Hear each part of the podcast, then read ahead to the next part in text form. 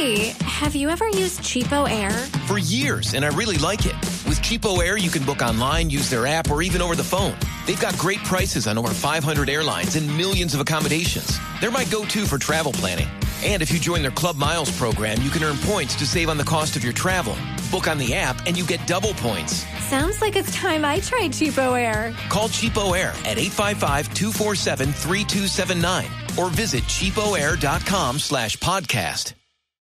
Diego, gracias. La Fiscalía imputó cargos a la nueva Mata Hari por estafar a miembros del Ejército y la Policía Nacional. Una mujer que durante nueve años, fingiendo ser capitán, logró engañar a más de 600 uniformados, robándoles cerca de mil millones de pesos.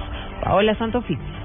Por los delitos de estafa agravada, utilización ilegal de uniforme, falsedad personal y abuso de confianza, deberá responder Ingrid Carvajalino, la nueva Matajari, en un caso de estafa a miembros del Ejército Nacional. Al respecto, el fiscal del caso. Que a través de distintos modos operandi se hacía pasar como eh, capitán del Ejército Nacional y le prometía a los soldados que estaban en áreas del conflicto armado que podía eh, sacar las comisiones al exterior, también llamaba a familiares de soldados muertos en el conflicto y les prometía acelerar las indemnizaciones, se comprometía también con consecución de viviendas de interés social, trabajos al interior del ejército, decía que tenía eh, efectivamente contactos al interior. Agregó que incurrió en defraudaciones de más de 500 millones de pesos. Paola Santofimio, Blue Radio.